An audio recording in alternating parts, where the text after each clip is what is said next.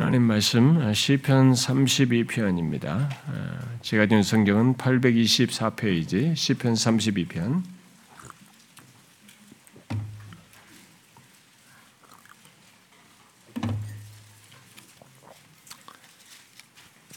시편 32편 오늘 우리가 살펴볼 말씀은 6절입니다. 근데 앞에서부터 살피기 때문에 1절부터 6절 우리 한 절씩 교독하면서 읽어봅시다.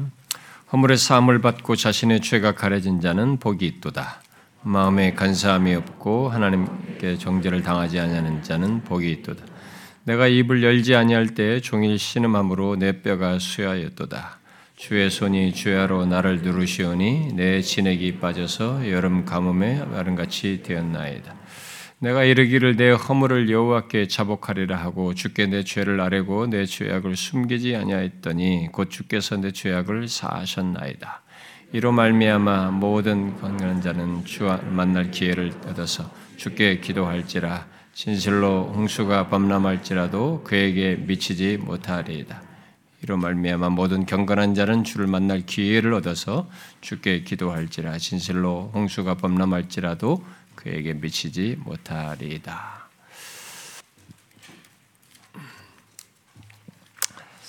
어, 우리는 지금 이제 하나님과 우리 사이의 관계가 어떠한지, 과연 하나님과 진실한 관계 속에 있는지 묻고 어, 그에 대해서 이렇게 어, 어떤 하나님 앞에 태도를 갖기 위한 말씀을 살피고 있습니다. 네, 우리가 그렇게 하려고 할 때에 그 관계의 가장 큰 걸림돌이 죄에 이어서 그 죄를 자백하며 다시 주님과 진실한 관계를 회복하여 갖는 문제를 이 시편 32편으로 연결해서 살피고 있습니다. 앞선 시간에 우리는 죄를 자백하지 않고 있을 때 어떤 일이 있는지에 이어서 5절을 어, 통해서 죄를 숨기지 않고 자백할 때 어떤 일이 있는지 어, 어, 반대되는 상황을 이렇게 살폈습니다. 그 주께서 우리의 죄뿐만 아니라 죄책, 죄벌까지 사하신다는 사실을 살폈습니다. 아, 이제 이 시인은 어, 죄 자백을 통해서 죄 용서받는 경험에 기초해서 교훈하고 권면하는 일을 이제 오늘 살피려고 하는 6절 이하에서 하고 있습니다. 아, 이 본문의 이로 말미암아라고 말한 이것은 앞에 언급된 것에 근거해서 말하는 것임을 우리에게 시사해주고 있죠.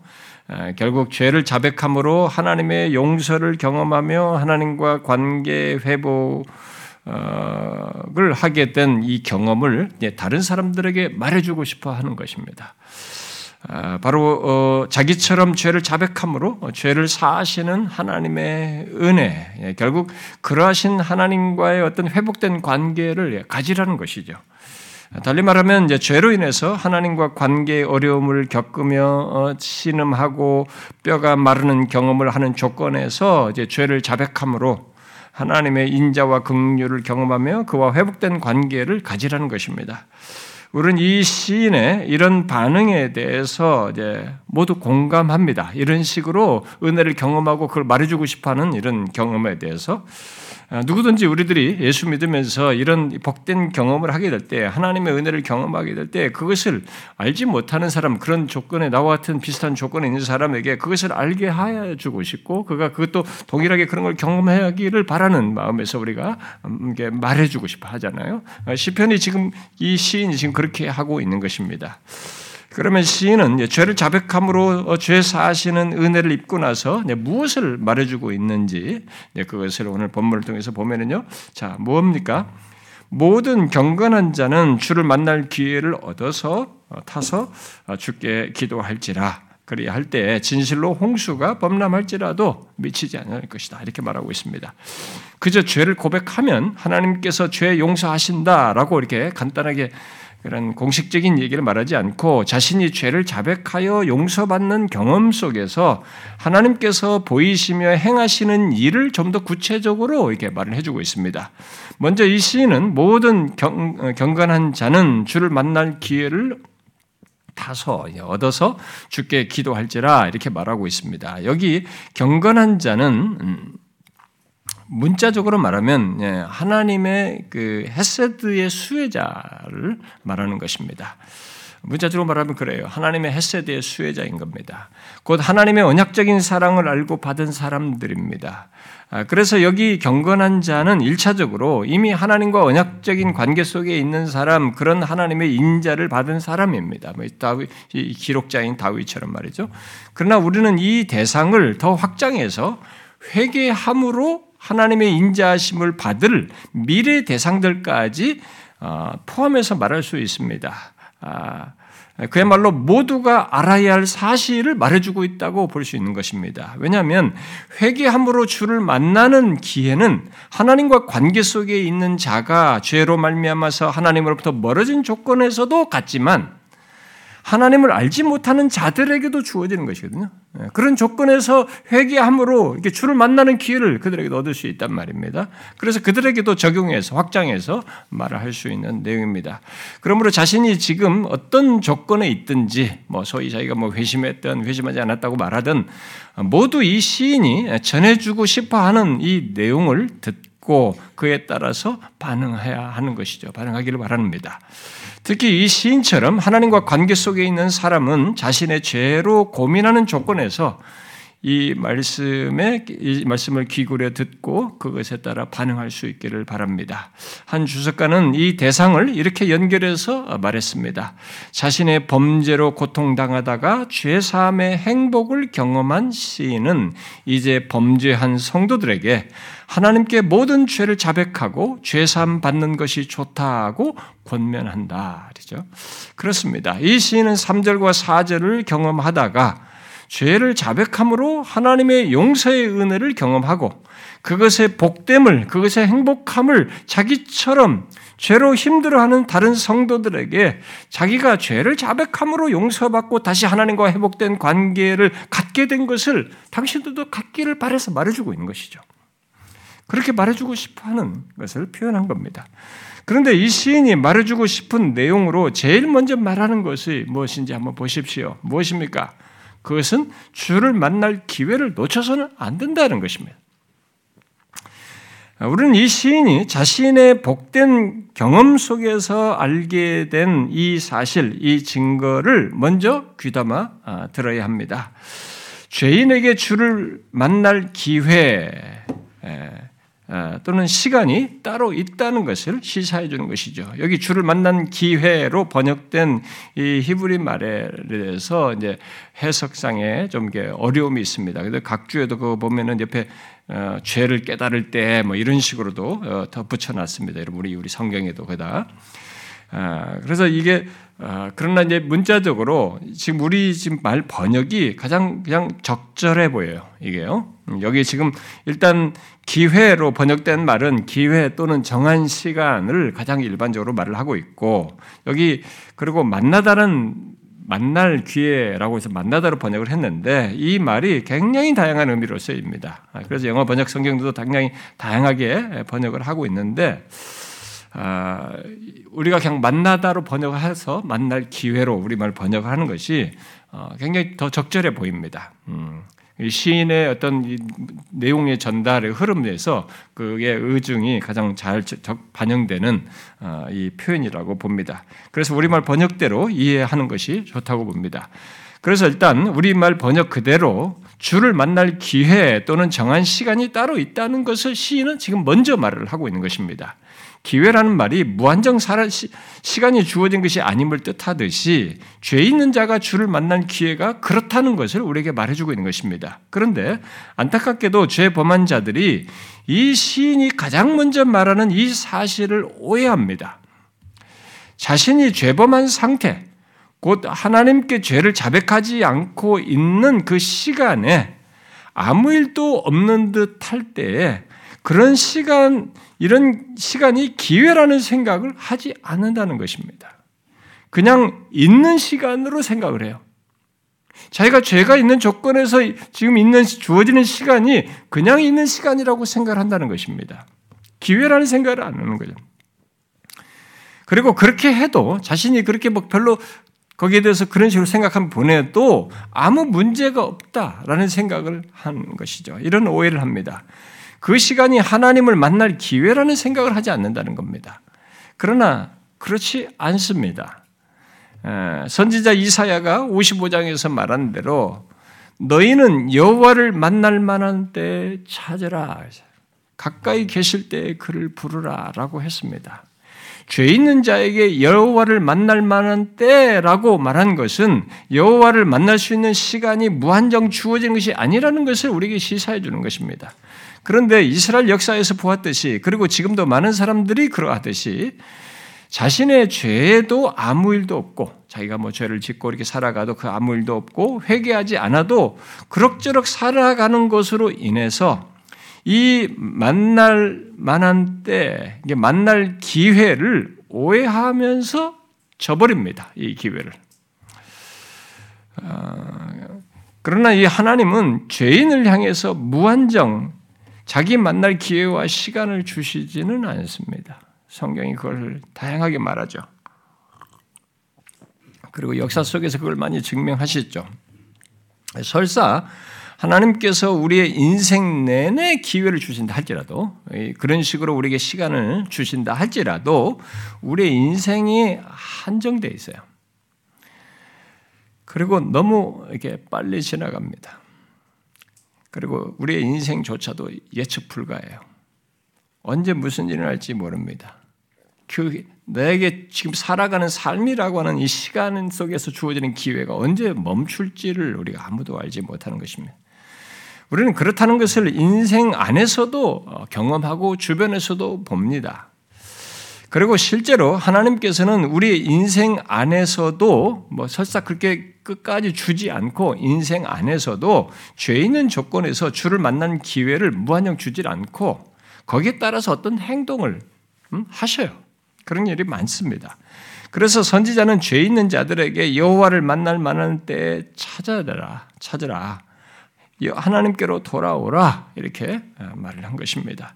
이 시인은 자신이 죄범한 조건에서 하나님을 만날 시간, 하나님의 은총을 입을 수 있는 시간이 한정되어 있다는 것을 알았습니다. 그걸 깨닫게 됐죠. 어, 시편 69편 기자 곧 다윗인으로 알려지고 있습니다만 다윗은 시편 69편에서 이렇게 말했습니다. 구했습니다. 여호와여 나를 반기시는 때 내가 죽게 기도하오니 하나님이 많은 인자 하나님 많은 인자와 구원의 진리로 내게 응답하소서 그랬습니다. 바로 하나님께서 나를 반기시며 은총을 베푸시고자 하는 때 그런 때가 있다라는 것을 시사한 겁니다. 우리 앞에 펼쳐지는 모든 시간들이 그냥 주어지는 시간과 기회로 기회도 기회도 아니지만 특히 죄 있는 자에게 허락되는 시간은 더욱 그렇습니다. 이 시, 간들은 하나님께서 내게 은총을 주시려고 반기시는 때예요. 다윗이 말한 것처럼. 내게 은총을 주시려고 반기시는 때이며 일종의 기회인 거죠. 주를 만날 기회로 주시는 겁니다. 여러분은 이런 사실을 알고 있습니까?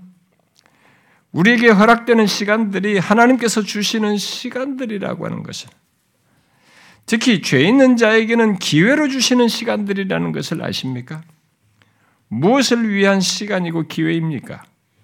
죄인에게 주시는 시간은 하나님을 만날 기회로 주시는 것입니다. 그냥 내 마음대로 살도록 주시는 시간이 아니고 하나님을 만날 기회로 주시는 것입니다. 하나님을 믿지 않는 자, 회심치 않은 자에게도 하나님과 화평하여서 새 생명을 얻을, 얻어 누릴 수 있는 시간을 주시는 것이고, 그러다 죽으면 끝나요. 그러니까 그, 그들에게도 그런 기한을 주는 것이고, 이렇게 하나님과 관계 속에 있는 사람도 기회를 주시는 것입니다. 돌아와서 관계 회복할 수 있는 기회를. 이 시인은 죄범한 자신에게 하나님께서 주신 이 시간과 기회는 자신으로 하여금 죄를 자백함으로 하나님을 만날 수 있도록 하신 것인 줄을 알고 주를 만날 기회를 놓쳐서는 안 된다라는 것을 말해주고 있는 것입니다. 그러므로 우리는 하나님께서 주시는 시간과 기회를 오해하지 말아야 합니다. 마치 내 고집을 부릴 수 있는 시간을 어느 정도 주는 것처럼 생각하면 안 됩니다. 아닙니다. 여기 만날 기회, 곧 죄 있는 자에게 하나님께서 시간과 기회를 주시는 것은 오직 회개하여 하나님과 복된 관계 속에 거하도록 하기 위함입니다. 하나님은 그것을 위해 가까이에서 이렇게 우리에게 말씀하십니다. 계속 말씀하심으로써 기회를 주시는 거죠. 여러분 선지자 이사야가 여호와를 만날 만한 때곧 만나 주실 때 찾으라라고 말한 다음에 바로 덧붙인 말이 뭡니까? 가까이 계실 때 그를 부르라 그랬습니다. 그가 가까이 계신다는 것은 달리 말하면 아직 가까이에서 말씀하고 있다는 거예요. 죄를 자백함으로 하나님께 돌아오라고 말씀하실 정도로 아직 하나님께서 가까이 계신다는 것입니다. 그런데 그때의 그 기회에 그것을 아, 그것을 거부하게 될 때 어때요? 결국 하나님께서 우리에게 말씀하실 때가 가까이 계시는 때이고 그 때가 우리들이 하나님께 돌아올 수 있는 시간이고 기회라고 하는 것을 결국 말해주는 것이죠. 예, 그런데 만일 그런 기회를 무시하고 저버리면 어떻게 되겠습니까? 그것의 상실로 인한 그 기회 상실로 인한 어떤 것을 경험하겠죠. 5절에서 아, 그 기회 상실은 이미 있지만 예, 악인들에게 있어서의 이 기회 상실은 자신의 죄에 대한 심판으로 나아가는 것이 되겠죠. 예, 그리고 하나님과의 관계에 있는 자에게 그 기회 상실은 예, 과거 이스라엘 백성들에게 반복적으로 어, 보였듯이 하나님의 징계를 받게 될 것입니다. 물론 그것은 하나님의 징계는 뭐 끝내는 하나님 백성들에게는 끝내는 기 위한 그런 징계가 아니고 우리 스스로 깨닫지 못하는 것에 대한 하나님 편에서의 행동이에요. 깨닫게 하여서 돌이키도록 하기 위한 것이고 관계 회복을 하도록 하기 위한 것이죠. 호세아서 5장에서 이렇게 말하고 있지 않습니까? 그들이 고난을 받을 때 나를 간절히 구하리라. 이런 사실을 생각할 때 하나님께서 우리에게 시간과 기회를 주신다는 것은 굉장히 우리를 인격적으로 대하고 계신다는 겁니다. 중요한 것은 하나님께서 무한정 아무것도 안 하고 계시지 않는다는 것이죠. 그러므로 우리는 현재 하나님께서 우리에게 회개하도록 시간을 주시는 것, 곧 가까이 계셔서 회개하라는 이 말씀을 하시고 하나님과 진실한 관계로 돌아오라고 이렇게 하시는 것이 우리를 인격적으로 대하시며 기회를 주시는 것인 줄 알고 머뭇거리지 말아야 된다는 것입니다. 이 시인처럼 죄를 자백하는 대로 나아가야 된다는 거죠. 이 시인은 그 기회가 마냥 주어지지 않는다는 것을 먼저 우리들에게 말해주고 있는 겁니다. 지금 우리들이 회개하여 하나님과 진실한 관계를 갖자는 이런 말씀을 듣는데 지금 계속 이런 내용들 우리가 계속 연속적으로 말씀을 듣고 있지 않습니까? 사실 이것도 똑같이 하나님께서 우리에게 가까이 계셔서 지금 말씀하시는 거예요. 기회를 주시는 것입니다. 주를 만날 기회로 주시는 거죠. 그러나 우리 중에 어떤 사람들은 이런 기회를 거부하면서 죄를 자백하지 않고 하나님과의 관계가 진실치 않음에도 계속 그대로 있고자 할지 모르겠어요. 아, 그것은 자신을 인격적으로 대하시는 하나님을 비인격적으로 대항하는 것입니다. 여러분, 그런 어리석은 모습을 취하지 마셔야 됩니다. 우리는 제가 서두에 목도로 읽은 것처럼 하나님이 우리에게 노하기를 더디하는 것은 우리가 인생임을 알기 때문이에요. 먼지로 돌아가는 것을 알기 때문입니다. 그런 존재가 하나님을 대항하여서 그렇게 막무가내로 할 수 있는 것은 아닙니다. 시인이 본문에서 알려주는 이 귀한 사실을 따라서 우리는 기회를 놓치지 말아야 합니다. 모든 경건한 자는 주를 만날 기회를 타서 주께 기도할지라. 우리 모두 이 말씀을 듣기를 바랍니다. 그런데 이 시인은 주를 만날 기회에 주께 기도하라고 지금 여기서 어, 말을 하고 있습니다. 어, 주를 만날 기회를 얻어서 주께 기도하라. 어, 어떤 기도를 하라는 것입니까? 주를 만나는 것과 연관지어서 말하는 기도이겠죠. 그러면 어떤 기도겠어요? 예, 그것은 죄 있는 자가 하나님을 만날 기회에 기도하는 것으로 앞에 3절과 4절, 3절부터 5절의 경험과 연결해서 갖는 기도라고 할 수 있습니다. 바로 죄를 자백하며 1절과 2절에서 말한 복된 자의 모습을 회복하여 누리는 것. 결국 하나님과 관계의 회복을 구하는 기도입니다. 죄를 자백하는 기도요. 그 고백, 죄 자백 속에서 하나님과의 관계 회복을 구하는 기도인 것이죠. 이 시인은 그것을 5절에서 경험한 것입니다. 5절에서 했고 경험한 거죠. 자신의 죄와 그 죄에 대한 그 어, 책임을 자각하여서 자신이 모든 죄를 하나님께 범하였다는 것, 그래서 하나님으로부터 멀어졌다는 것을 자백하며 다시 하나님과의 관계 회복을 구하는 기도를 한 것이죠. 지금 우리들이 해야 할 기도는 이것입니다. 하나님께 우리들의 죄를 자백하며 하나님과 진실한 관계를 회복하여 갖게 해달라고 기도하는 것이에요.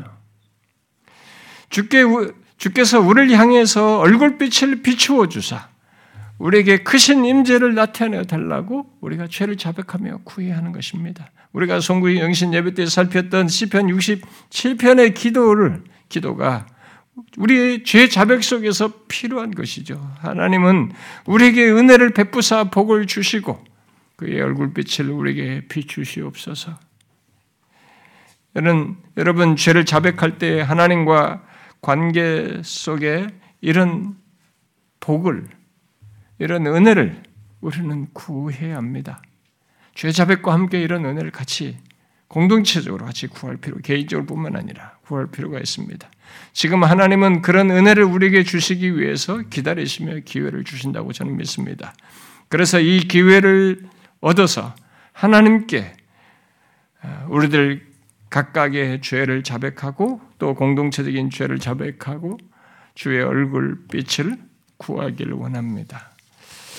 아, 죄 자백 없이 아, 무조건 은혜를 구하지 말고 아, 그런 식으로 우리가 하지 말고 이 시인처럼 죄를 자백하며 은혜를 베풀어 달라고 다시 하나님과 관계의 복됨을 풍성히 누리게 해달라고 기도하기를 원합니다. 공동체적으로, 개인적으로, 각 선교회별로, 우리 주일학교 안에서도 말이죠. 여러분 중에 어떤 사람들은 지금 이런 죄 자백과 기도가 별 의미가 없다고 생각할지 모르겠어요. 이게 뭐 매일 이런 내용을 같이 모여서 같이 고백 죄를 살피고 회개하면서 이런 구체적인 행실을 우리가 공동체로 하고 있는 것이 아니라 그냥 주 단위로 이렇게 말씀을 듣고 나니까 뭐 돌아서면 또 옛생활 뭐 이렇게 그런 것 없이 이때나 잠깐 하고 말고 이렇게 반복하다 보니까 이런 내용이 별 의미가 없다고 생각할지 모르겠습니다. 그렇다고 이렇게 한다고 뭐가 달라지나 뭐 이렇게 고백하자고 해봐가지고 뭐, 뭐 크게 뭐 달라지는 게 있나 아마 이런 생각을 할지 모르겠어요. 그것은 하나님의 일하심을 아니 하나님의 은혜 주심을 이렇게 불신앙하는 겁니다. 진짜 안 믿는 거예요. 본문의 시는 분명히 우리에게 밝히고 있습니다. 우리가 하나님과의 관계에 문제가 되는 죄를 자백하며 은혜를 구하는 기도를 할 때 하나님께서 그런 죄 자백에 분명히 응답하신다는 것을 말해주고 있어요. 어떤 응답입니까? 이미 5절에서 시인은 자백한 죄와 죄책을 사하시며 깨끗게 하심으로 하나님과 관계 누림의 걸림돌을 없애시는 것을 말했습니다. 어? 죄를 사하시는 것을 그런가? 당연히 그 응답을 받겠죠. 우리 죄 사하시며 깨끗게 하시는 은혜를 응답을 받을 것입니다. 그런데 본문은 그것을 응답으로 말하지 않고 다른 것을 좀 덧붙이고 있습니다. 무엇입니까? 진실로 홍수가 범람할지라도 그에게 미치지 못하게 하신다는 것을 응답으로 말하고 있어요. 이것은 무엇을 말할까요? 언뜻 보기에 홍수 범람으로 말한 어떤 시련과 환란이 아예 없도록 하시겠다. 어? 그렇게 죄를 자백하면 하면, 어, 기도하면 그런 것을 하나님께서 아예 없도록 하시겠다라고 말하는 것으로 어, 생각할지 모르겠어요. 흔히 성경에서 이런 표현, 이런 말씀을 보면 어, 사람들 그렇게 생각하죠. 하나님께서 모든 문제를 없애주시고 상황을 해결해 주시는 것으로 이해를 합니다. 아, 특히 이런 말씀을 주로 물질적인 보상과 환경 안정으로 연결해서 생각하려고 합니다. 그러나 이런 표현을 통해서 말하는 하나님의 행동과 역사 또는 기도 응답은 그런 것이 아닙니다. 아, 성경 어디에서도 그런 식으로 하나님은 말하지 않습니다. 아, 그러므로 우리는 기도와 그 하나님의 기도 응답을 이런 식으로 이렇게 어, 기도하면 하나님은 거기다 현실 문제를 탁 다 해결해주고 없애주는 이런 식으로 기도와 기도 응답을 이렇게 공식적으로 생각하는 이 습관을 버려야 됩니다. 그건 아주 기복적인 신앙이어서 아주 어디 이방신 믿는 그걸 갖다가 여기다 덧붙이는 겁니다. 그걸 갖다 여기다 성경에다 대입시키는 겁니다. 예수 믿는 자들이 기도하면 그 응답으로 그가 처한 문제와 상황을 하나님께서 해결해주고 있던 고난을 없애시고 환경을 바꾸어주고 내가 원하는 것을 주시는 것으로 공식처럼 생각하는 이런 식의 사고를 없애야 돼요. 예수 믿는 사람들이. 성경에서 도움을 구하는 자기 백성의 기도에 하나님께서 응답하시는 것을 보면 고난과 고통을 없애시고 아, 원하는 것을 즉각 들어주시고 그리고 어려운 상황과 환경에서 벗어나게 하시는 그런 방식을 취하지 않습니다. 잘 보시면 오히려 고난과 고통에서 하나님을 인격적으로 알고 교통하며 그를 경험하는 방식으로 행하는 것을 보게 됩니다. 여러분, 기도와 기도 응답에 대해서 생각할 때 이 사실을 굉장히 중요하게 알아야 됩니다. 성경에서 항상 그걸 여러분들이 캐치하셔야 돼요. 한마디로 말해서 하나님과 우리의 관계를 확인하게 하고 증명하시는 방식을 취하십니다. 이렇게 미신 믿는 사람처럼 이방 종교처럼 그런 방식의 응답 방식이 아니에요. 아, 이 본문의 묘사와 유사한 표현을 담은 어, 성경의 한 말씀으로 말을 하면은 이런 식입니다. 한 예로 이제 이사야 40장, 43장 같은 경우에서 하나님께서 말씀하신 것과 같은 것입니다. 이렇게 말했어요. 네가 물 가운데로 지날 때에 내가 너와 함께 할 것이라. 강을 건널 때에 물이 너를 침몰하지 못할 것이며 네가 불 가운데로 지나갈 지날 때에 타지도 아니할 것이요 불꽃이 너를 사르지도 못하리니 이랬어요. 이런 식이에요. 여러분 어떤 방식입니까?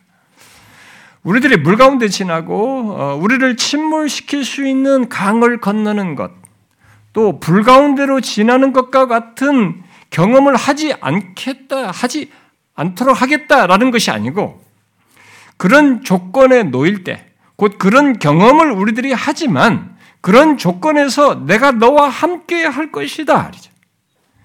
그리하여서 물이 너를 침몰하지 못하게 하는 것, 불 가운데서도 불이 너를 타지 못하게 하는 것을 내가 경험하겠다. 증거하겠다. 나로 인해서 있게 되는 그것을 보이겠다. 증명하겠다는 것입니다. 고난과 고통의 현실이 없는 삶이 아니라 우리들이 그런 조건에서 하나님을 찾고 구하며 의지할 때 하나님께서 우리와의 관계 증명을 하신다는 것이에요. 곧 하나님과 우리 사이의 관계가 어떠한지를 확인하도록 하신다는 것입니다. 결국 하나님을 경험하게 하시는 거죠.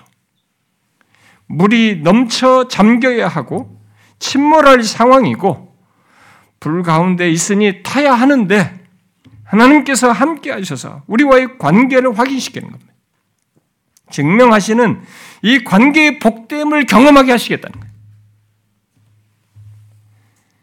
그래서 그 이 말씀, 그 조금 전에 인용한 그 말씀 전후의 내용을 보면 온통 하나님과 그의 백성, 백성과의 관계를 말하는 것이 언급되어 있어요. 그 말씀 전에는 너는 너를 창조하신 여호와, 너를 지으신 여호와가 말씀하신다고 하면서 너는 두려워하지 말라. 내가 너를 구속하였고, 내가 너를 지명하여 불렀나니 너는 내 것이라. 그리고 그 말씀 이후에 이렇게 말해요. 대저 나는 여호와 내 하나님, 너의 하나님이요, 너의 구원자임이라. 다 무엇입니까? 그의 백성된 우리와의 관계를 말하고 있는 거예요. 물 가운데든 강을 건널 때든 불 가운데서든 하나님께서 우리와 함께 하셔서 자신이 우리에 대해서 그러하신 분이심을 곧 우리와의 관계를 확인하도록 하시겠다는 것입니다.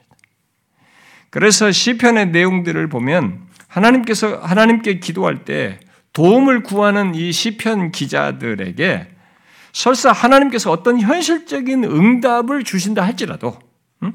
그런 주시는 것을 말을 한다 할지라도 강조하는 것이 그런 현실적인 결과로서 응답을 줬다는 그 현실적인 결과 이 결론보다는 강조점이 다른 데 있어요. 자신의 문제와 환란과 시련 속에서 함께 하셔서 이끄시는 하나님, 곧 하나님 자신과의 관계를 강조하면서 증거해주고 있어요. 여러분들 시편을 보게 되면 그걸 시편을 볼 때마다 항상 보셔야 됩니다. 제가 이 수련회 가서도 그런 얘기 많이 했는데 꼭 그런 것을 발견하셔야 됩니다. 성급하게 이런 현실적인 응답을 줬다 여기를 발로 건너뛰지 말아야 돼요. 더 중요한 가치를 봐야 돼요. 한 예로 시편 18편 같은 경우에서 시인이 유사한 오늘 본문 같은 유사한 내용을 말하는 내용이 거기 나왔으니까 언급을 하면 이제 다윗입니다. 사망의 줄이 나를 얽고 불의의 창수가 나를 두렵게 하였으며 스올의 줄이 나를 두르고 사망의 올무가 내게 이르렀다는 것을 말합니다. 하나님과 관계 속에 있는 자인데 이런 것이 없는 게 아니 하나님의 관계 속에 있으니까 이런 것이 없어야 되는 게 아니에요. 하나님 관계 속에 있는 사람인데 이런 어마어마한 것들이 있는 겁니다. 사망의 줄, 불의의 장수, 수월의 줄, 아, 사망의 올무, 그야말로 죽음의 위협과 위험에 처하는 것입니다. 두렵게 하는 일들이에요. 그러나 중요한 것은 우리들에겐 그런 것이 전부가 아니다는 거예요.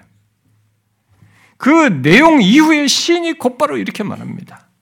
내가 환란 중에서 여호와께 아뢰며 나의 하나님께 부르짖었더니 그가 그의 성전에서 내 소리를 들으시며 그의 앞에서 나를 나의 부르짖음이 그의 귀에 들렸도다. 그리고 뒤에 이렇게 덧붙입니다. 그가 높은 곳에서 손을 펴사 나를 붙잡아 주시며 많은 물에서 나를 건져내셨도다. 무엇을 강조합니까? 시인과 하나님과의 관계를 강조합니다. 시인은 하나님께 아뢰고 부르짖었고 하나님은 그의 소리를 들으시고 손을 펴사 시인을 붙잡아 주시고 많은 물이 그를 삼키지 못하도록 그렇게 하시는 것을 하나님에 의해서 그렇게 있게 되는 것을 경험하게 하는 것입니다. 단순히 그런 결과가 아니에요. 현실적 결과가 아닙니다. 시인은 그러하신 하나님을 나의 하나님이라고 말하고 있는 것입니다. 이미 그 시편 서두에서 시인은 여호와는 나의 반석이시오, 나의 요새요, 나를 건지시는 이시오, 나의 하나님이라고 말했어요. 그렇게 그는 하나님을 나의 하나님으로 말하며 부르짖고 하나님은 나의 소리를 듣고 나를 붙잡아 주시는 것을 경험한 것입니다. 사망의 줄, 불의의 창수, 수월의 줄, 이 사망의 올무가 있는 조건에서 말입니다. 그러므로 중요한 것은 아, 우리 인생 속에 무엇이 있는가 보다는 내 인생 속에 이런 어려움, 저런 어려움, 사망의 위험, 이런 고난, 환란 이런 것이 있는가 보다도 기도하는 다윗에게 그 모든 것 속에서 함께 계셔서 그 어떤 것도 그를 삼키지 못하도록 행하시는 하나님과의 관계, 그 관계를 확인하는 것입니다. 그 관계를 경험하고 누리는 것입니다. 단순히 상황이 해결되고 물 가운데서 불 가운데서 구원받았다, 문제 해결되었다라는 결과를 알려주려고 하는 것이 아닙니다, 지금. 바로 그런 조건에서 확인하며 경험케 하시는 하나님과 우리의 관계를 경험하는 거죠. 우리의 피난처이신 하나님, 나의 아버지 되신 하나님, 나와 언약 가운데 계신 하나님을 확인하며 경험하도록 하는 거죠. 물론 하나님은 그 가운데서 우리의 문제와 현실과 환란도 다루십니다. 그리고 어떤 현실적인 결론도 결국은 주십니다. 그러나 그런 것들은 하나님과의 관계 속에서 그저 결과적인 작은 선물에 지나지 않아요. 선물보다 더 중요한 선물을 주시는 분 하나님의 그분이 어떤 분이신지 내게 선물을 주시는 이분이 나와의 어떤 관계에 있는지를 알도록 하시는 거죠. 그걸 증명하시고 경험하게 하시는 거죠. 오늘 본문에서 시인이 말하는 하나님의 응답도 바로 그런 맥락에서 이해할 내용입니다. 단순히 죄를 자백하며 하나님께 은혜를 구하면 홍수 범람으로 말하는 시련과 고난 같은 것이 있지 않도록 하시겠다거나 없애겠다는 것을 말하는 것이 아닙니다. 그러면 여기 진실로 홍수가 범람할지라도 그에게 미치지 못하게 하겠다는 것은 무엇을 말하겠어요? 이것은 주를 만날 기회를 타서 얻어서 하나님께 죄를 자백하며 은혜를 구하는 모든 경건한 자들을 향해 하나님께서 그 상태로 계속 있을 때, 죄를 고백하지 않고 계속 그 상태로 있을 때, 죄로 인해 있을 홍수 범람과 같은 시련과 환란이 미치지 않게 하겠다는 거예요. 그냥 무조건 기도하면 무슨 좋은 것 준다 이런 얘기가 아니에요. 지금 문맥상에서는 그게 아닙니다. 자신이 그 죄를 자백하지 않고 그 상태로 계속 있을 때에 있을 일이에요. 진실로 있을 일입니다. 죄로 인해서 있을 홍수 범람과 같은 시련과 환란이 미치지 않게 하겠다는 것입니다. 결국은 죄로 인해 홍수 범람으로 말하는 하나님의 징계의 손이 거두어지는 것이고 그것을 통해서 하나님과의 관계를 확인케 하겠다는 것입니다. 하나님께 기도할 때 그로부터 어, 선물 보따리만 기대하는 우리들에게 이런 하나님의 응답을 시인이 먼저 말하는 것에 대해서 우리가 대해서 어, 여러분들 중에 어떤 사람은 좀 의아해할고 뭐, 아, 뭐 이거야 뭐 이렇게 할지 모르겠어요. 뭐 이런 것을 지금 말하나 이렇게 할지 모르겠습니다. 물론 하나님은 이것만이 아니라 계속되는 내용, 우리 7절 이에 다음 주에 보겠습니다만, 계속되는 내용에서 보듯이 하나님이 죄를 자백하며 기도한 시인의 은신처로서 그를 환란에서 보호하시고 구원의 노래를 두르실 정도로 구원을 경험하게 하십니다. 또 어, 그의 갈 길을 가르쳐 보이시고 그의 인자하심으로 두르십니다. 그러나 이 시인은 죄를 자백하며 하나님의 은혜를 구하는 우리에게 있는 하나님의 행동, 곧 그의 응답으로 우리들이 먼저 알아야 할 사실을 자신이 경험적으로 확인하여 알려주고 있는 겁니다. 뭐예요? 죄를 자백하지 않고 그러니까 7절 이하에서 말할 오늘 본문 넘어서 그 다음에서 말할 이것이 죄를 자백한 있더라 이게 아니고 먼저 이것을 말해주는 거예요. 뭡니까? 바로 죄를 자백하지 않고 그 상태로 계속 있을 때 홍수 범람으로 말하는 자신의 결국 자신의 죄로 인한 시련과 환란 결국 하나님의 징계의 손에 대한 실제예요. 무슨 말인지 아시겠습니까? 죄를 자백하지 않고 있을 때 그대로 계속해 나갈 때 그 죄로 인해서 있게 될 홍수 범람에 해당하는 실제입니다. 우리들은 이것을 건너뜁니다.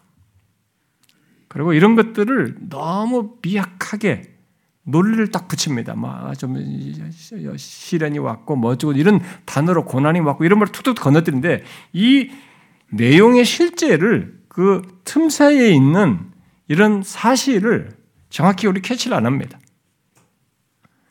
이런 걸 건너뛰고 그저 긍정적으로 있게 되는 것만 응답에만 자꾸 이게 몰입을 하는 거예요.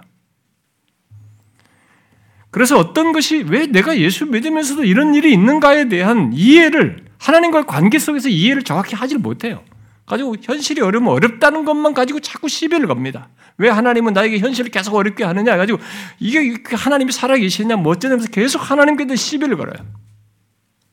이 실제를 알아야 됩니다. 이 시인이 먼저 알려주는 걸 우리가 알아야 됩니다. 죄를 자백하지 않고 그 상태에 계속 있을 때 진실로 죄 진실로 홍수가 범람하는 것과 같은 죄로 인한 시련 결국 하나님의 징계가 있는 것이에요. 그것을 시인은 이미 3절과 4절에서 경험했으며 일부 맛보았습니다. 결국 죄를 자백하지 않을 때의 그 징계는 3절과 4절 정도에서 멈추지 않을 것이었어요. 그저 내면의 고뇌 정도에서 멈추는 것이 아니었던 것입니다. 그것은 3절과 4절의 경험을 넘어서서 하나님을 계속 거역하는 자를 향해 있을 징계인 것입니다. 죄로 인한 홍수 범람의 어떤 경험인 거죠. 그것은 정신적으로, 육체적으로, 환경적으로, 관계 속에서, 그리고 그 밖에 다양한 현실적인 문제로 겪을 수 있는 시련과 고난, 고통으로 말할 수도 있습니다. 심지어는 죽음의 위협까지 될 수도 있는 것입니다. 아까 시편 18편에서 다윗이 경험했던 것처럼 말이죠. 아, 선지자 이사야는 이런 홍수 범람에 해당하는 하나님의 징계의 손을 이사야 8장에서 아수르 왕과 그의 모든 위력들로 말했습니다. 곧 그들에 의해서 겪을 시련과 고통을 흉용하고 창이란 큰 하수로 말하면서 그것이 흘러 범죄한 유다, 회개치 않는 유다에 들어가서 가득하여 목에까지 미칠 것이다 그랬어요. 하나님의 징계를 그렇게 말한 것입니다. 본문의 홍수 범람은 바로 그런 것입니다. 곧 회개치 않을 때 있을 하나님의 징계인 거죠. 본문은 진실로라고 말을 하며 그것이 진실로 있다는 것과 함께 그런데 죄를 자백하며 하나님의 은혜를 구할 때 진실로 그것이 미치지 않는 것이라는 것을 우리에게 말해줘요. 이 시인은 죄를 자백하며 하나님께 은혜를 구하는 자에게 먼저 이 사실이 있다라는 것을 말해주고 있습니다. 이것은 우리들의 우리 현실 속에 힘든 것 하나에도 조금만 우리의 현실 어려우면 일이 닥치고 어려움 속에 어떤 겪으면 그 힘든 거 하나라도 우리가 흔들리고 되게 예민해 하지 않습니까? 그런 걸 생각하면 이 응답은 엄청난 것이에요. 그러나 더 중요한 것은 하나님께서 죄 자백을 하며 은혜를 구하는 우리들에게 그렇게 징계의 손을 거두시는 이유입니다. 그것은 뒤에 7절에서 말하듯이 주는 나의 은신처이기 때문이에요. 곧 하나님과 시인의 관계, 바로 우리와의 관계를 드러내시는 행위로서 그렇게 하시는 겁니다. 징계를 하시는 데서도 하나님이 우리를 우리의 아버지요 우리들이 그의 참 아들이신 것을 증거하시지만 우리 히브리서 12장에서 말하듯이 그러나 징계하실 조건에서도 징, 징계하실 조건이에요. 징계를 해야 돼. 근데 그런 조건에서 징계하지 않으시는 것을 통해서도 하나님은 우리에 대한 관계를 우리의 은신처가 되시고 피난처가 되시고 우리와의 관계 속에 계시는 분이심을 드러내셔요. 무슨 말인지 이해하시겠죠? 이 시인은 그것을 죄를 자백하며 하나님께 기도함으로써 경험을 하고는 경건한 자들에게 말해주고 싶은 것입니다. 말해주는 거예요. 그것이 현실 속에서 얼마나 큰 복이고 은혜인지 알게 해주고 이런 사실이 있다는 것을 건너뛰지 못할 이 중요한 사실이 있다는 걸 알려주고 싶은 것입니다. 그러므로 우리도 본문의 이 권면을 들어야 됩니다. 죄를 만날 이 죄에서 돌이켜서 주님을 만날 수 있는 이런 기회를 놓치지 않고 죄를 자백하여 우리가 하나님의 은혜를 우리도 구해야 되는 거죠. 그리야 할때 하나님은 우리 죄를 사하시고 깨끗게 하시는 것 속에서 진실로 홍수가 범람하는 것에 해당하는 것이 우리의 죄로 인해서 있을 수 있는데 그것이 미치지 않도록 하시는 것을 경험한 그런 그런 그렇게 하시는 하나님과의 관계를 경험하시는 거예요. 다시 회복된 관계를 확인케 하는 것입니다. 그러나 여러분 주를 만난 기회를 이런 부분에서 우리가 놓쳐서는 안 되는 것이죠. 우리는 이런 기회에 하나님께 기꺼이 죄를 자백하게 하며 은혜를 구하기를 원합니다.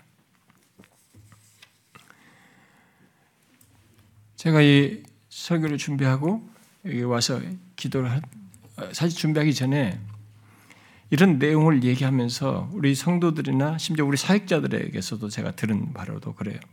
그러니까 죄를 자백하는데 뭐 자백할 게 별로 없는 것 같다는 거야. 어? 이게 뭐, 뭘 우리가 뭐 공동체 남들에게 어떤 사람에게 특별히 나한테 문제도 없는 것 같아 이렇게 가지고 해가지고 이게 자백하는 것도 이게 별로 할게 없어 가지고 이게 와닿지도 않는다. 나는 어떤 반응을 한 사람도 있는 거예요. 그래서 제가 이런 부분에 조금 구체적으로 얘기를 해주면 어, 도움이 될지 모르겠어요. 사실 저는 기도하면서 깨닫습니다. 제가 이번에도 개인적으로 기도하면서 제가 전혀 생각 못했던 제 자신의 어떤 걸 봤습니다. 제 안에 죄를 봤어요. 근데 우리가 뭐, 뭐 무슨 편집증적으로 말이죠. 막 이게 무슨 자학적으로 막 억지로 그렇게 하라는 얘기가 아닙니다. 우리가 각각이 공동체로 엮여서 우리 개개인이 하나님 앞에 진실치 않은 것들이 서로 영향을 미치고 우리 안에서 그런 것들이 드러나는 것들을 같이 회개하자는 것이에요.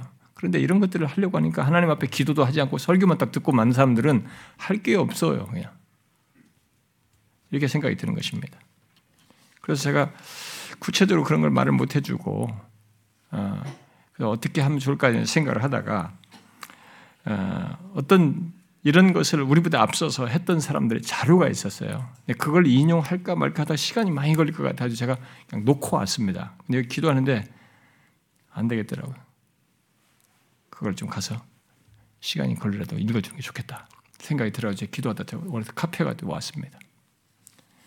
제가 여러분들에게 한, 한 예를 들어드릴게요. 먼저 두 가지 케이스입니다. 두, 아니, 두, 두, 두 개로 나누어서입니다. 17세기에 어, 음, 스코틀랜드 목사들이 그러니까 우리가 웨스민스터 신앙 고백서가 다 작성되고 4년 뒤입니다. 스코틀랜드에서 이 목사들이 어, 자신들이 교회 지도자들의 이 회개를 위한 모임을 갖고 그런 어떤 것을 회개할지를 같이 고백을 하면서 작성한 게 있어요. 제가 그것을 수년 전에 이 고신 신대원에서 어떤 교수님이 자기 강의할 자리에 와서 좀 해달라고 그래가지고 제가 그 고신 목사님들 한 200여 명 모셨을 때 거기서 제가 이 그걸 읽어드렸어요. 우리 목사들이 이런 죄를 생각하고 한번 생각을 해봐야 되지 않나 하면서 제가 그걸 읽어드린 적이 있어요. 그 내용이기도 합니다. 그때 이 이들이 작성한 건데 자신들의 삶 가운데 지속적인 회개가 필요하다는 걸 깨닫고 작성한 겁니다. 근데 거기에는 지도자라니까 뭐 꼭 목사들만 아니었고 그들이 지도할 때는 목사 장로를 중심으로 했던 것이었고 거기에는 이제 오늘날로 적용하면은 교회 안에서 무슨 선교사든지 뭐 직원이든 뭐 이런 섬기는 직분자들 뭐 이런 사람들도 다 여기에 지도자를 포함해서 말할 수도 있을 겁니다. 근데 특히 목회자들과 목사와 장로들이 대상으로 해서 그들이 작성한 겁니다. 그런데 여러분 제가 이들이 뭘 했다는 것을 들지 않아도 좋습니다. 야, 죄를 자백하는데 이렇게 생각할 수 있구나. 제가 지난주에 그랬잖아요. 예, 죄에 대해서 자백의 예민함이 하나님과의 관계와 이 상당히 깊은 관련 있습니다. 연관성이 있습니다. 하나님과 관계의 진실성과 이게 비례되어 있어요. 그래서 탁월한 믿음의 선배들이 나는 전혀 생각지, 자각지도 않은 가지고 죄를 자백해요. 예민하게. 그게 이제 그런 문제가 있는 것입니다. 그래서 이 사람들이 작성한 걸 보면 제가 깜짝 놀랍니다. 그러니까 어떤 것이 있는지 한번 여러분들이 잠깐 들어보십시오. 그래서 제가 이 시간을 세이브하려고 앞에서 설교를 말은 빨리 했습니다. 음? 자, 몇 가지 계속 좀, 좀 읽어드릴게요. 하나님에 대한 무지, 이 교회 지도자들의 죄 고백이에요. 하나님에 대한 무지, 하나님을 가까이 함이 적음, 읽고 사색하고 설교할 때 하나님을 거의 염두에 두지 않음, 설교만 준비하려고 하는 거죠. 우리가 하는 모든 일에 있어 매우 이기적이 됨, 자아 때문에 자아를 위해 자아를 향해 행동함, 다른 이들이 얼마나 신실한지 또 태만한지에 대해 관심을 가져서 그들의 상태가 마땅히 우리의 성실함과 근면함에 대한 증거 노릇을 하도록 해야 함에도 불구하고 그렇게 하지 않고 오히려 그들의 잘못을 꼭 기뻐하지는 않는다 하더라도 은근히 기꺼워함. 하나님과의 친밀한 교제를 가져다 주는 일들에 대해 별로 기뻐하지 않음. 하나님과의 동행에 있어 부침이 심하고 우리의 모든 소행에서 하나님 인정하기를 게을리함. 의무를 수행함에 있어 사람들의 눈에 띄지 않는 일일수록 주의를 기울이지 않음. 공적으로 기도하기에 합당한 경우를 제하고는 은밀히 하나님께 기도하는 일을 거의 하지 않음. 심지어는 그런 공적 기도에 대해서도 조차 태만하든지 아니면 매우 피상적으로 행함. 우리의 의무 태만에 대한 핑계거리를 찾기 좋아함. 그리스도인 개인으로서의 신앙 성숙을 위한 사적 성경 읽기의 훈련을 등한시함. 우리 자신의 행동 거지를 성찰하는 데 전념하지 않고 우리의 확신하는 바가 우리 자신에 대해 온전한 영향을 미치도록 해야 할 텐데 그렇지 못함. 자연인의 양심에 비추어 볼 때 죄악이라고 할 수 있는 것들이 자신에게 없다는 사실과 그런 것들을 혐오한다는 사실에 의지해 자신을 속임, 또 그런 것을 자신의 상태와 본성에 대한 참 변화의 증거라고 여김으로써 자신을 속임. 자연인 정도 수준에서 자기를 나는 괜찮다고 스스로 속인다는 겁니다. 그리스도의 십자가와 또 그의 이름을 위해 고난받는 것을 자랑스럽게 생각하지 않고 오히려 그 대신 자기 사랑으로 말미암아 고난만 겪음.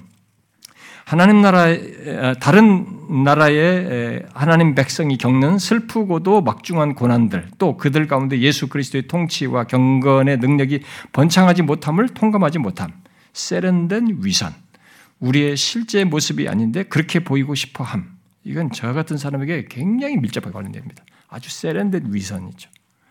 하나님의 백성이 실제로 행하는 것보다 그저 그들이 하는 말을 어, 살피는데 마음을 씀. 그러니까 목회자를 즐겁게 하는 말, 그런 말을 살피는데 마음을 씀. 회개 없이 하는 인위적인 죄의 고백, 죄에 대한 애통을 결심함 없이 그저 불법 행위를 밝히노라고 공언함, 은밀한 죄의 고백을 등한시함, 특히 죄악되다고 깨달은 일들에 대해서조차 그러함, 다른 이들에게 있는 잘못을 우리 안에서도 발견하여 다루기보다는 그것들을 찾아내어 비난하기에 능함. 예, 저 같은 사람에게 특별히 많이 해당돼요. 다른 이들이 우리에 대해 견지하는 평가에 따라 우리 자신의 상태와 소행이 그렇다고 간주함. 사람들이 우리에게 동의하느냐 않느냐에 따라서 그들을 평가함. 다른 이들과 일상적으로 열매 없는 대화를 함으로써 유익보다는 손실을 많이 겪음. 쓸데없는 이야기로서 시시덕거리며 어리석게 시간을 보냄. 자신들의 도덕적 능력으로서 우리의 신앙을 돈독히 세워주기보다는 자신들의 재간으로서 우리의 사역 기술을 개선해 줄 수 있는 그런 이들과 더 사귀고 싶어 함으로써 우리가 진정한 유익을 얻을 수 있는 그런 이들과 교제를 등한시함. 다른 이에게 선을 행할 수 있는 기회를 눈여겨보지 않음. 하나님보다 우리의 쾌락을 더 사랑해서 우리의 부름받아 감당해야 할 기도나 다른 의무도가 바꿔치기를 함. 상반되는 견해를 가진 사람들에 대해 기도해 주지 않고 오히려 꺼리는 태도와 거리, 거리, 거리감이 끼어들게 만듦. 그들과 이야기하거나 그들을 위해 하나님께 고, 하기보다는 그들에 대해 이러쿵저러쿵 이야기가 하고 싶어함. 복음의 단순함 가운데 그리스도를 전하거나 그리스도를 위해 그, 우리가 사람들의 종된 것을 전하려 하지 않음. 사람들이 그리스도를 알도록 하기 위해서보다는 우리가 그리스도를 많이 안다고 생각하도록 만들기 위해 그리스도를 전함. 이건 목사들이 많이 하는 것입니다. 저 같은 사람들. 멸망의 위험 가운데 있는 이들에 대해 마음 중심으로부터의 연민을 가지고 전하지 않음. 중상보략하는 이들, 분파주의자들 및 기타 비방을 일삼는 이들에 대해서 열성 대신에 원망을 품고 말함.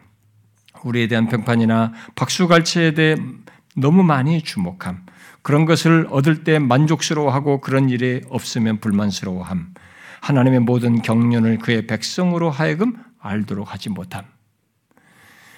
어떤 이, 이 내용 외에도요. 목사가 설교를 해놓고 오늘 이 설교가 응, 사람들의 마음에서 응답되도록 기도를 하지 않음 이것도 그들이 말했어요. 어떤 자료에는. 그래서 제가 이제는 꼭 기도합니다. 오늘 전해진 말씀이 성도들의 마음에서 열매가 맺도록 하나님 은혜 주십시오. 수년 전에 그, 그들의 그, 그걸 읽고 나서 제가 항상 기도해요. 이게 이제 목사들의 얘기입니다. 그러면서 더 다른 얘기도 이제 탐욕의 문제, 자랑의 문제, 뭐 이런 얘기까지 다 꺼냅니다.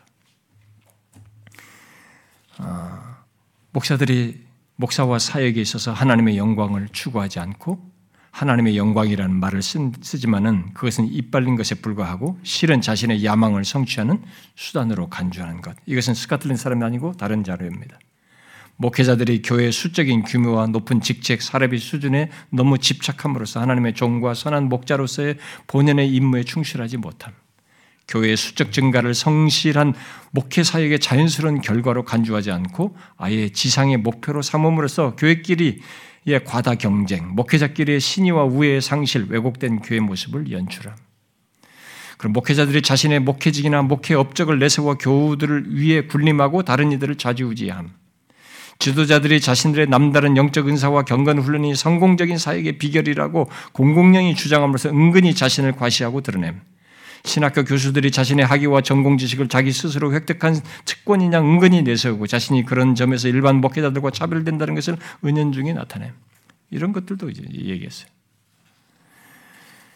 이게 이제 우리들의 지도자들과 관련된 얘기예요. 그런데요, 어떤 다른 자료에 성도들이 공통적으로 생각할 죄를 시편 24편을 근거해 가지고 이렇게 이 사람들이 작성한 것이 있어요. 제가 한번 읽어볼게요. 여러분들에게도 한번 생각해 보세요. 그 본문의 내용을 가지고 거기서 말하는 포인트를 가지고 구체적으로 말한 겁니다. 첫 번째 그릇된 행동, 부정한 손으로 말한 것에 대한 겁니다. 재정에 관련 관련한 일반 성도들의 죄를과 관련해서 모두게 한 겁니다. 재정에 관련한 청렴성의 결여, 부정직한 그릇된 행습들, 자기 것이 자기 것이 아닌 것을 취함, 자신의 일을 제대로 하지 않음, 부주의하고 게으름, 가족을 소홀히 함, 신체적이거나 정신적인 상처를 입힘, 다른 이들에 대한 부당한 대우, 부모를 공경하지 않음, 시무룩해 있음, 이것도 죄인 거야. 시무룩해 있어 남들을 다 이렇게 어렵게 하는 남이 모르는 강박적 습관들, 비윤리적인 관계 속에서 살아감, 그릇된 성적 활동들, 그 다음에 그릇된 태도와 관련해서 부정한 마음 관련해서 불신, 독립적이고 반항적인 정신, 다른 일을 비판함, 분개함, 함께 지내기가 힘듦, 용서하지 않음, 자기중심적임, 강요적임, 이기적임, 다른 이의 필요에 대해 무관심함, 구원받지 못한 이들에 대해 무관심함, 자랑의 정신, 다른 일을 시기 질투함, 감사할 줄을 모름, 불평이 많음, 자백이나 사과를 꺼림. 그릇된 애착과 관련해서 우상숭배를 표현한 것, 불결한 생각들, 성적 공상들, 부도덕한 내용의 책 읽기, 영화 보기, 음란한 음란물 시청, 돈과 소유물에 대한 사랑, 부에 대한 욕구, 복권, 도박, 엄격하고 지배적임, 관대하고 나누어주는 정신의 결여, 자기중심적인 즐거움들, 하나님에 대한 갈증이 없음, 하나님과 개인적으로 만나는 시간이 없음, 하나님보다 다른 사람을 우선시함, 하나님보다 일, 사업을 우선시함, 하나님보다 스포츠, 취미를 우선시함, 하나님의 시간을 훔침, 하나님의 돈을 훔침, 아, 헌상을 잘 하지 않는 것, 그걸 얘기하는 겁니다. 기도와 말씀을 소홀히 함, 그리스도인끼리의 교제를 소홀히 함, 행운의 부적, 점성술을 신뢰함, 재정적 관심사에 지배받는 생활, 예수님에 대한 사랑이나 애정의 결여.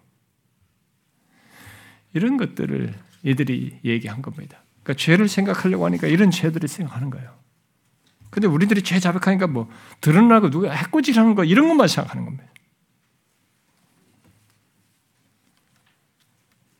그래서 여러분 어떤 사람이 저한테 그래요. 교회 오래 다니는데 교회 중직자인데 너무 고집스러운 거예요. 어, 겉으로는 뭐 성경을 많이 알고 뭐 지식도 많이 알고 있는데 너무 고집스러운 거예요.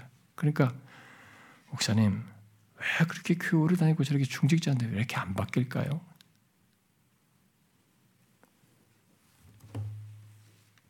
자기가 무슨 죄를 짓는지 모릅니다.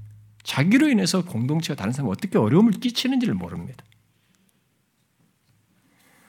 여러분 죄를 자백하는 게 없을까요? 성령께서 우리에게 비추십니다. 이 시인이 우리에게 가르쳐 줍니다. 죄를 자백하지 않고 있을 때, 그것으로 해서 상하게 하고 죄를 더 어려움을 미치게 될 때, 그것을 마냥 할 때, 그것은 홍수 범람에 대한 무엇이 있다는 것을 얘기하는 것입니다. 여러분, 이 시인이 홍수 범람이 미치지 않고 하나님과 관계 회복하게 된 그 은혜를 언제 어떻게 경험하게 되었다고 하는지를 잘 주목하십시오. 언제입니까? 주를 만날 기회. 주를 만날 기회에 회개하고 회개하라고 말씀하시며 아직 가까이 계실 때입니다. 그때가 기회예요. 그때 어떻게 하라고 합니까? 오직 하나님께 죄를 자백하며 주의 은혜를 구하라고 기도하라고 말하고 있습니다. 여러분, 우리 모두 지금 주를 만날 이 기회, 이 시간을 저버리지 맙시다. 바로 우리의 죄를 자백함으로써 말입니다. 저는 지금 여러분들 중에 많은 사람들이 그렇게 하는 줄 알고 있습니다. 지금 전해지는 말씀을 통해 전환을 갖게 됐다고 하는 사람도 있는 것으로 알고 있습니다. 여러분 이것은 이런 내용은 오늘 본문의 이런 내용은 우리가 살피고 있는 이 죄를 자백하면 이런 내용은 지금뿐만이 아니라 우리 신앙 여정 속에 계속 가져야 돼요. 그런데 우리에게 이렇게 시간을 함께 공동체로 생각하면서 말씀을 묵상해서 우리에게 도전하는 이런 기회는 하나님께서 우리에게 기회를 특별히 주시는 겁니다. 지금 주신 기회, 주님을 만날 기회를 붙잡아야 되는 것이죠. 여러분 놓치지 맙시다. 죄를 자백하지 않으면 놓칩니다.